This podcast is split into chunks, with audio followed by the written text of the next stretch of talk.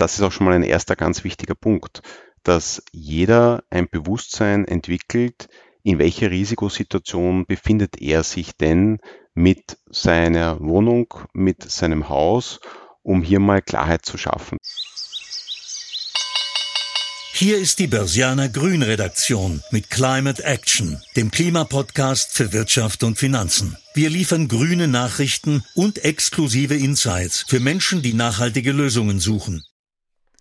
Herzlich willkommen, liebe Börsianerinnen und Börsianer, zur neuen Folge von Climate Action.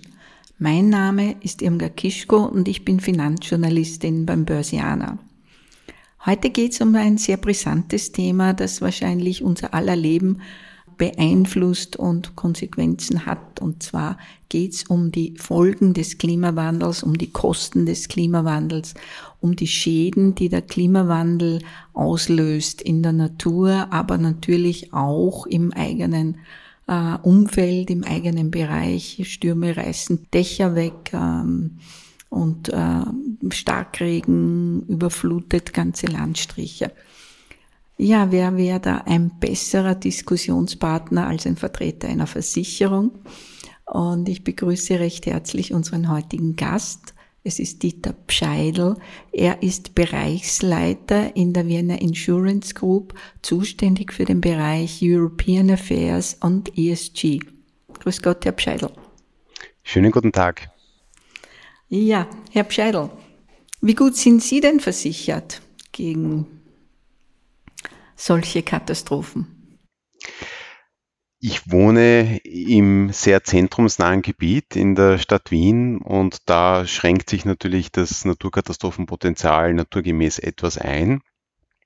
Äh, wohne auch im vierten Stock, also insofern ist jetzt auch das Thema ähm, Hochwasser, das es ja durchaus auch äh, im, im städtischen Gebiet dort und da geben kann, auch ein anderes.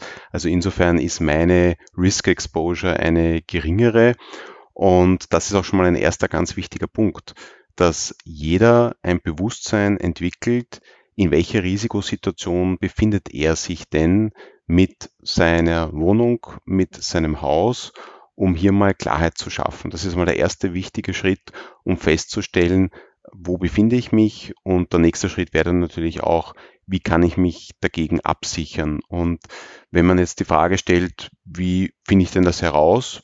in welcher Situation ich mich befinde. Gibt es natürlich persönliche Eindrücke, Wahrnehmungen, da gibt es auch historisches Wissen vielleicht, aber gerade wir hier in Österreich haben eine großartige digitale Risikolandkarte, die vollkommen kostenfrei abgerufen werden kann. Äh, diese heißt Hora, ist unter hora.gv.at abrufbar. Dort können Sie unter Eingabe Ihrer Wohnadresse Ihre Exposure zu verschiedensten Naturgefahren in Erfahrung bringen. Das kann sein das Hochwasser, das kann sein auch der Hagel, das kann sein der Sturm, das kann sein Schneedruck und so weiter. Also das ist mal der erste wichtige Schritt und wir hier in Österreich sind hier in einer sehr guten Position, dass wir dieses System haben. Ich darf das nochmals betonen. Das ist keine Selbstverständlichkeit. Hier werden zahlreiche Datenquellen zusammengeführt, äh, sowohl von der regionalen, aber auch von der Bundesebene, äh, von privater und von öffentlicher Seite. Und es gibt viele andere Mitgliedstaaten in der Europäischen Union, die uns um dieses kostenfreie Service äh, für die Österreicherinnen und Österreicher beneiden. Gut, jetzt kann ich da nachschauen, aber kann ich mich überhaupt versichern gegen diese Katastrophenereignisse? Es gibt eine breite Palette von Angeboten. Äh, Sie haben aber recht, äh, wenn Sie darauf hindeuten, eventuell, dass der Versicherungsschutz vielleicht nicht den Umfang hat, äh, den er haben sollte. Das liegt aber weniger an der Versicherung, sondern vielmehr auch an der Nachfrage. Versicherung funktioniert auf der Basis des Gesetzes der großen Zahl. Das heißt, nur wenn sich ausreichend viele entsprechend äh, versichern, ist es auch möglich, zu einem vertretbaren Preis dieses Risiko auch abzudecken. Und äh, das passiert natürlich nicht immer nur auf eigenen Antrieb, dass man sich hier versichert. Manchmal braucht es auch entsprechende regulatorische Rahmenbedingungen, äh, die das Ganze entsprechend befördern. Da gibt es gute Beispiele aus anderen Ländern, wo sich das bewährt hat. Beispielsweise in Belgien hat man vor 15 Jahren schon eine entsprechende Lösung auf den Weg gebracht und das hat dazu geführt, dass die Durchdringung mit Versicherungsschutz gegen Naturkatastrophen deutlich besser geworden ist. Äh, in Österreich ist das nicht ganz so gut. Ich habe Ihnen hier auch für Europa insgesamt eine Zahl mitgebracht, die, glaube ich, sehr anschaulich ist. Zwei Drittel der Schäden, die entstehen aufgrund von Naturkatastrophen, sind in Europa nicht versichert, so rund 65 Prozent. Betone aber, das ist ein Durchschnittswert. Mhm. Wie ist das in heißt, Österreich? Äh, in Österreich ist das noch etwas äh, geringer, aber kommt in etwa so in diese Brandweite hinein. Ähm, aber gerade wenn wir dann auch Richtung Osteuropa schauen, äh, geht es dann sehr stark in den einstelligen Bereich, Prozentbereich, der äh, versichert ist. Wir haben ein paar Länder, ich habe schon genannt, Belgien, die hier den Durchschnitt nach oben drücken, positiv. Aber da ist noch einiges zu tun. Das heißt, die Versicherungslücken, die gilt es eben entsprechend zu schließen. Genau, nun ist die, die Lücke groß. Trotzdem sind die Schäden für die Versicherungen groß, die aus Naturkatastrophen entstehen und sie steigen. Das heißt, wo, wo gibt es dann Index oder woran orientiert sich eine Versicherung da? Also grundsätzlich gibt es einen Mehrjahresvergleich, das heißt, man sieht sich die Aufwände für die Schäden über die Jahre und Jahrzehnte an und da gibt es auch eine Zahl, die ich Ihnen mitgebracht habe von äh, der Münchner Rückversicherung, auch ein, ein wichtiger Partner für die Erstversicherungswirtschaft. Und äh, die hat errechnet, dass die weltweiten Schäden 2021 sich auf etwa 280 Milliarden US-Dollar äh, belaufen haben, 280 Milliarden. Und davon waren eben 120 Milliarden US-Dollar versichert. Also auch selbst auf, das sind aber weltweite Zahlen. Ich habe zuvor genannt diese Versicherungslücke mit den 65 Prozent, so eine europäische Zahl. Sie sehen aber, dass das auch weltweit in etwa sich in dieser Größenordnung äh, bewegt. Und über die Jahre und Jahrzehnte sehen wir natürlich einen Anstieg dieser Schäden.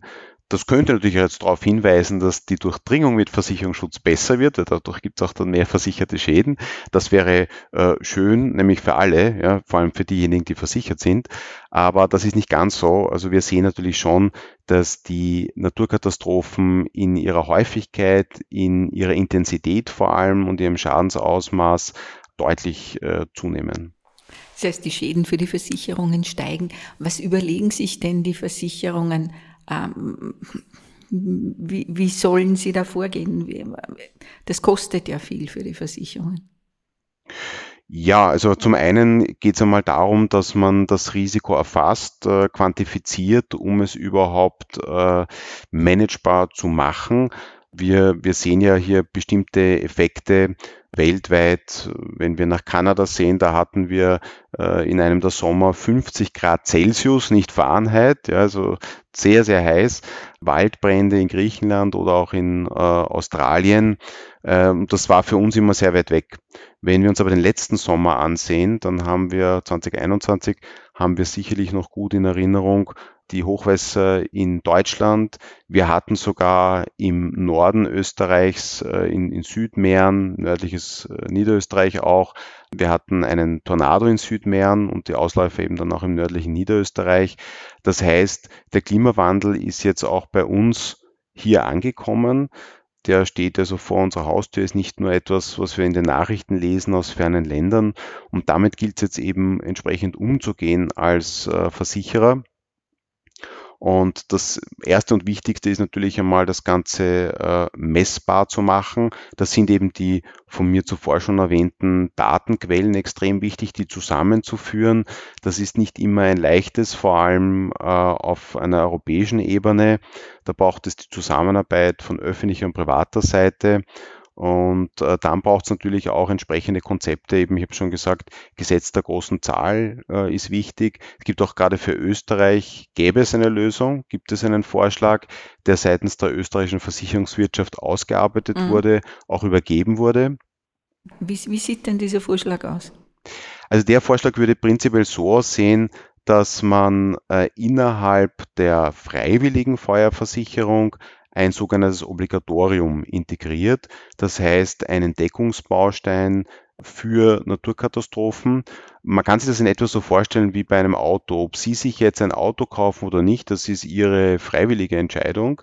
Aber wenn Sie eines kaufen, dann haben Sie ein ABS, so ein Antiblockiersystem, jedenfalls eingebaut. Und genauso würde diese Lösung funktionieren. Die haben wir uns in Österreich auch nicht frisch ausgedacht. Die haben wir eben auf dem bewährten Modell aus Belgien übernommen, jetzt nicht eins zu eins, aber das wäre grundsätzlich die Vorgangsweise. Das heißt, Sie knüpfen an eine freiwillige Versicherung einen fixen Deckungsbaustein an. Äh, die Feuerversicherung hat in Österreich einen enorm hohen Durchdringungsgrad von, von deutlich über 90 Prozent. Also insofern hätten wir dann genau das erreicht, was wichtig ist, dass wir eine gute Durchdringung zusammenbekommen für Österreich, äh, damit das auch einigermaßen finanziell darstellbar wird. Aber das heißt, die Prämien würden steigen für einen Hausbesitzer, Hausbesitzerin. Äh, jetzt hat man ja so fixe Versicherungen, wie Sie sagen. Ich glaube, es ist nicht Sturm, Hagel und, und, und Feuer, sondern so eine Grundversicherung für jedes Haus. Dann käme noch Naturkatastrophen dazu. Also die Sturmdeckung ist, äh, ist drin und äh, das hängt natürlich jetzt vom, vom Anbieter ab. Wir haben hier in Österreich einen guten Wettbewerb, das heißt dementsprechend auch eine Vielfalt der Produkte. Und äh, es wäre dann eine Ergänzung, die hier integriert wird. Und es geht aber nicht nur auch um die Anzahl der Naturgefahren, die hier gedeckt werden, sondern auch um die Deckungshöhe. Wir haben heute eine Deckungshöhe, die sehr, sehr gering ist die befindet sich im Durchschnitt im fünfstelligen im, Entschuldigen Sie, im vierstelligen Bereich, äh, damit ist richtig, fünfstellig wäre gut, ja, aber es ist nur der vierstellige Bereich und damit kann man natürlich nicht viel ausrichten. Wenn wir jetzt an die typischen Naturgefahren denken, dass hier Eigenheime zerstört werden, dass hier auch Betriebsstätten von Unternehmen zerstört werden, dass möglicherweise auch Infrastruktur äh, zerstört wird, also da reichen natürlich diese geringen Deckungen nicht aus. Und das ist auch etwas, was man sich immer anschauen muss. Durchdringung ist das eine, Deckungshöhe ist dann das andere. Und Prämien ist das nächste. Ähm, die Prämien würden steigen, oder? Die Prämien würden natürlich nicht auf dem Niveau bleiben können, wie wir das heute sehen. Wenn mehr gedeckt wird, dann muss sich auch der Preis entsprechend daran orientieren. Mhm. Gibt es da äh, eine Idee jetzt bei dem Vorschlag, den Sie eingebracht haben, um wie viel sich Prämien erhöhen würden? Das wäre jetzt wirklich unseriös, da irgendeine Zahlenangabe zu machen. Das hängt also wirklich sehr stark äh, davon ab, wie diese Lösung auch umgesetzt würde. Da gibt es auch noch äh, einzelne Spielvarianten, nämlich auch äh, beispielsweise, dass man bestimmte Stufenregelungen vorsieht, bis zu welchem Niveau wir das ausschließlich in der Privatwirtschaft abbilden, also in der Erstversicherung, das wäre das erste Niveau. Das nächste Niveau wäre dann auch äh, die Rückversicherung natürlich. Und dann kann es natürlich auch noch ein Niveau geben von der staatlichen Seite her. Also da geht es einfach um gewisse Schwellenwerte, über die man sich dann im Detail unterhalten müsste. Und äh, dementsprechend würden sich dann auch natürlich die, die preislichen Gestaltungen äh, orientieren. Was meinen Sie mit Niveau von der staatlichen Seite? Das heißt, ein Teil würde der Staat decken oder was heißt das? Ab einem gewissen Niveau. Das heißt, wenn wir ein gewisses Schadensvolumen erreicht haben, äh, dann würde auch dann der Staat äh, übernehmen. Auch das ist nicht etwas, was wir uns da speziell für Österreich ausgedacht hätten, sondern wir haben das in einigen Staaten in der Europäischen Union in der Praxis. Also dort ist es nicht Theorie, sondern gelebte Realität und hat sich sehr bewährt, äh, in Frankreich beispielsweise.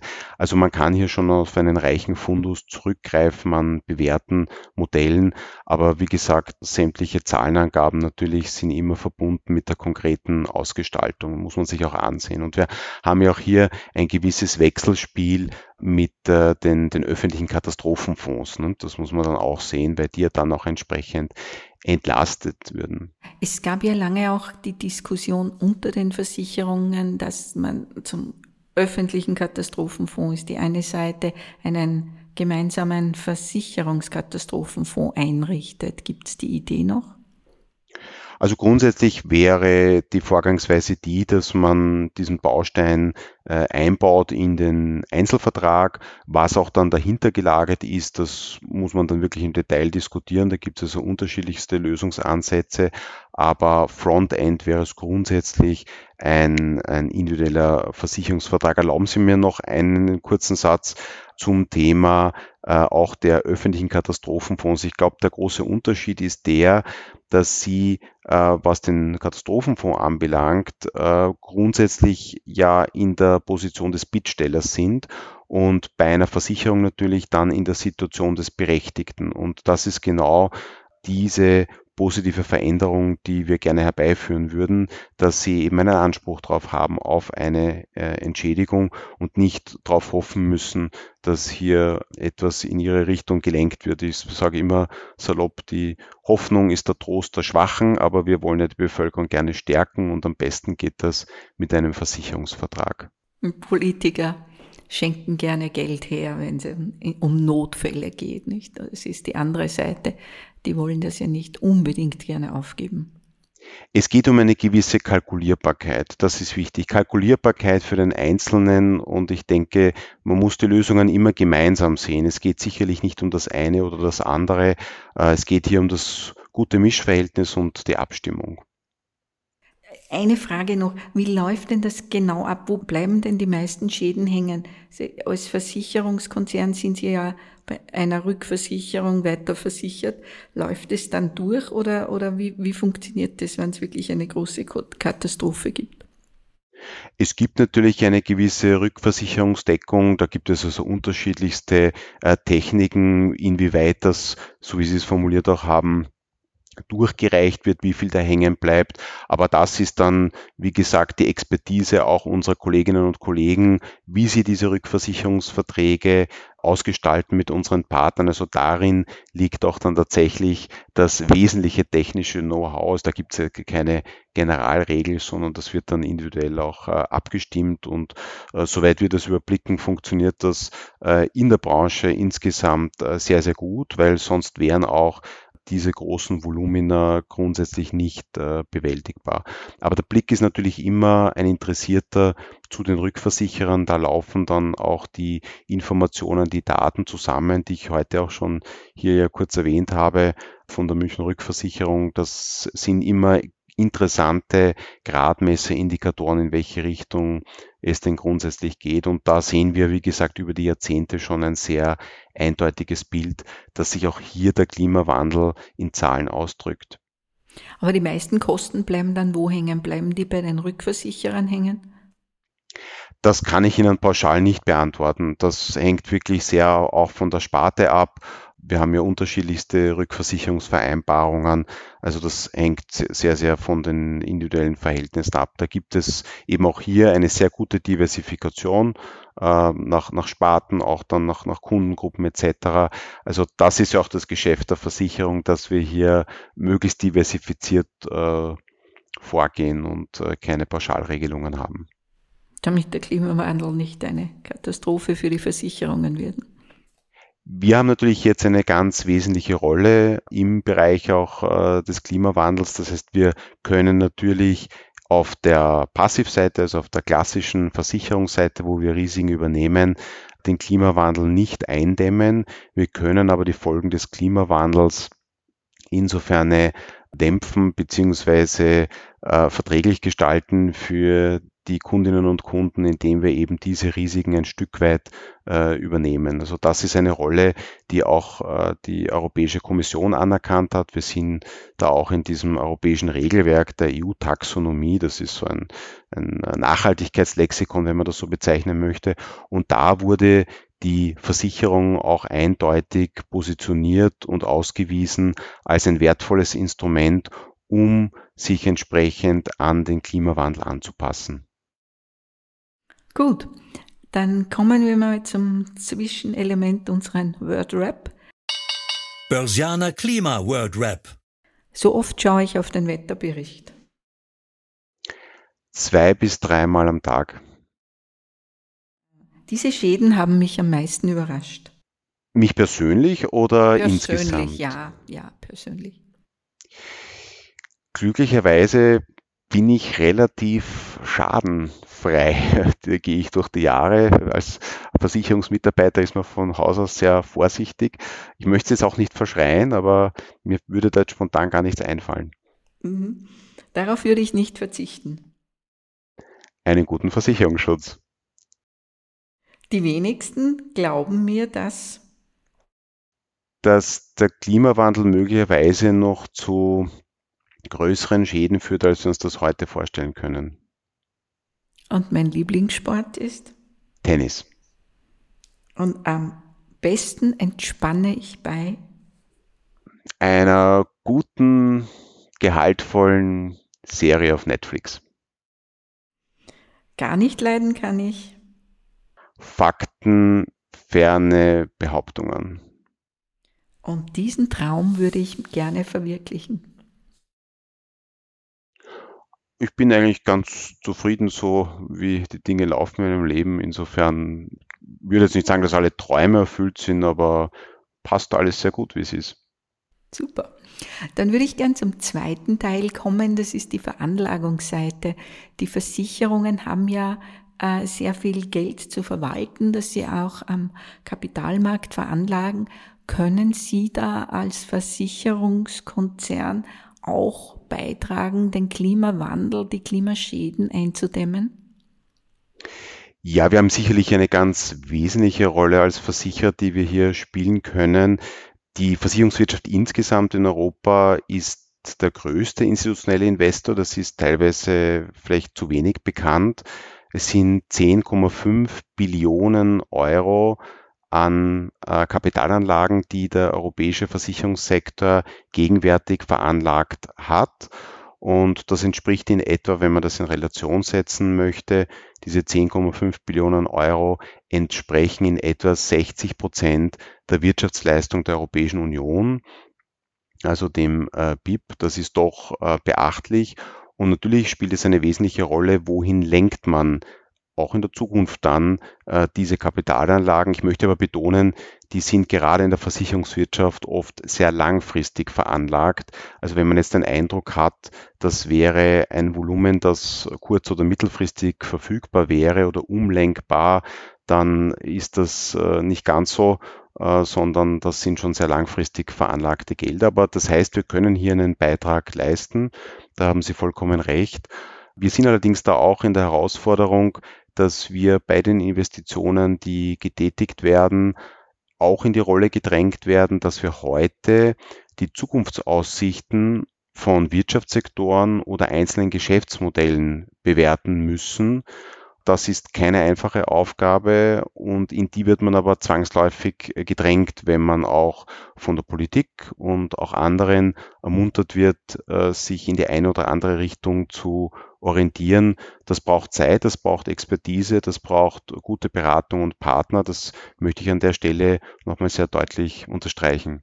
Ja, die, die Vienna Insurance hat ja schon ESG-Kriterien für die Veranlagung. Wird das jetzt einmal fürs ganze Volumen schon angewendet oder nur teilweise? Wie, wie machen Sie das? Also es gibt grundsätzlich eine Klimawandelstrategie, die vor einigen Jahren noch verabschiedet wird, die konsequent fortgesetzt wird. Da geht es insbesondere um Investitionen in Kohle. Das ist ein ganz ein wichtiges Thema natürlich im Zusammenhang mit dem Klimawandel. Es gibt dann noch auch übrige äh, Ausschlusskriterien, die es gibt, also beispielsweise geächtete Waffen und ähnliches. Was wir sehr stark forciert haben, ist äh, Investitionen in grüne Anleihen, in Green Bonds. Da haben wir jetzt einen Pfad eingeschlagen, der sich langsam auf die halbe Milliarde Euro zubewegt. Also wenn wir uns ansehen wollen, 2018 war das Volumen, das in grüne Anleihen investiert war, bei etwa 70 Millionen Euro. 2021, letztes Jahr, bei 436 Millionen Euro, also eine Versechsfachung. Das heißt, hier sehen wir einen sehr klaren, konsequenten Pfad, den wir hier gehen bei diesen Green Bonds, äh, wo es ja hier eine entsprechende auch äh, Zweckwidmung gibt, wenn man das so bezeichnen möchte. Ich sage immer, unser grüner Pfeil, der zeigt sehr steil nach oben, was wir hier tun. Aber auch wenn wir Kapital aufnehmen, vom Kapitalmarkt haben wir hier eine klare Nachhaltigkeitsorientierung. So waren wir als Vienna Insurance Group der erste Versicherer in Europa, der eine Benchmark-Nachhaltigkeitsanleihe begeben hat. Im März 2021 war das. Der Nettoemissionserlös dieser Nachhaltigkeitsanleihe war eine halbe Milliarde Euro und die wurden jetzt auch äh, zugewiesen in unterschiedlichste Bereiche. 80 Prozent Grün, 20 Prozent Soziales, deswegen auch Nachhaltigkeitsanleihe. Das ist uns schon auch sehr wichtig. Unser Thema heute ist äh, Klimawandel, Naturkatastrophen. Wir wollen aber nicht vergessen, dass natürlich die Nachhaltigkeit auch im sozialen Bereich äh, stattfindet. Ein ganz ein wichtiger Faktor. Gerade aus unserer Perspektive als VIG legen wir großen Wert auf das Soziale. Aber wo ging auch das Geld hin? Vielleicht eine Frage, die durchaus interessant ist. Also beispielsweise eine U-Bahn in Barcelona, ein Schnellzug in Frankreich, ein TGV, Windparks, Solarfarmen, erneuerbare Energie eben äh, ganz wichtige Themen hier. Und ein Fünftel, ich habe schon erwähnt, äh, ist in soziale Projekte geflossen, der bezahlbare Wohnraum. Das ist uns auch ein ganz besonders wichtiges Anliegen. Dann sage ich mal Danke soweit und am Ende haben wir noch kurz unsere grünen Renner oder Penner. Grüner Renner oder Penner? Das Aus für Strohhalme aus Plastik. Penner. Recycling. Renner. Windräder. Renner. Veganes Essen. Renner mehrheitlich. Und Mehrwegflaschen. Renner. Ökosteuern. Renner, wenn sie richtig ausgestaltet sind. Und Schule schwänzen für das Klima. Da muss ich mich schon sehr durchringen, das äh, als Renner zu deklarieren. Engagement ist gut, über die Form kann man diskutieren. Mhm. Okay. Herr Pschedl, dann sage ich sehr, sehr vielen Dank. Danke, dass Sie unser Gast waren. Ich danke Ihnen. Das Fazit. Die grüne Rendite an Naturkatastrophen äh, mit Starkregen, mit Überschwemmungen, mit Stürmen kommen immer häufiger vor. Für Versicherungskonzerne bedeutet das, die Kosten steigen, die Schäden steigen. Doch die Versicherungen sind nicht untätig. Sie haben bereits in Österreich einen Vorschlag an die Politik äh, übergeben, indem sie eine verpflichtende Deckung von Naturkatastrophen fordern. Das heißt, auch Private müssten dann ihre Häuser gegen solche Katastrophen versichern. Dieser Plan ist laut Versicherungen notwendig, um die steigenden Risiken abzudecken. Auf der anderen Seite versuchen die Versicherungen mit dem Kapital, das sie am Markt veranlagen, also die Gelder von den Kunden, gegen den Klimawandel zu agieren. Sie veranlagen die Gelder in zunehmendem Ausmaß in nicht fossile Energien, in nachhaltige Unternehmen, nachhaltige Aktien und grüne Bonds. Doch das Ganze dauert sehr, sehr lange, denn die Versicherungsvermögen sind lange gebunden. Das heißt, der Anteil an grüner, nachhaltiger Kapitalanlage ist nach wie vor recht klein. Das war eine Folge von Climate Action, dem Klimapodcast für Wirtschaft und Finanzen aus der Börsianer Redaktion. Damit die Klimawende gelingt, möchten wir Ihnen noch mehr Orientierung für Ihr Business geben. Besuchen Sie uns daher auch unter www.börsianer-grün.com oder abonnieren Sie unseren Climate Action Newsletter. Sie haben Feedback oder Themenvorschläge aus Ihrem Alltag? Dann schreiben Sie uns einfach an redaktion.derbörsianer.com. Wir freuen uns, von Ihnen zu lesen. Bis dahin bleiben Sie grün und empfehlen Sie uns weiter. Die Informationen in diesem Podcast stellen keine Anlageberatung oder verbindliche Auskunft dar. Externe Meinungen geben nicht notwendigerweise die Meinung der Börsianer Redaktion wieder.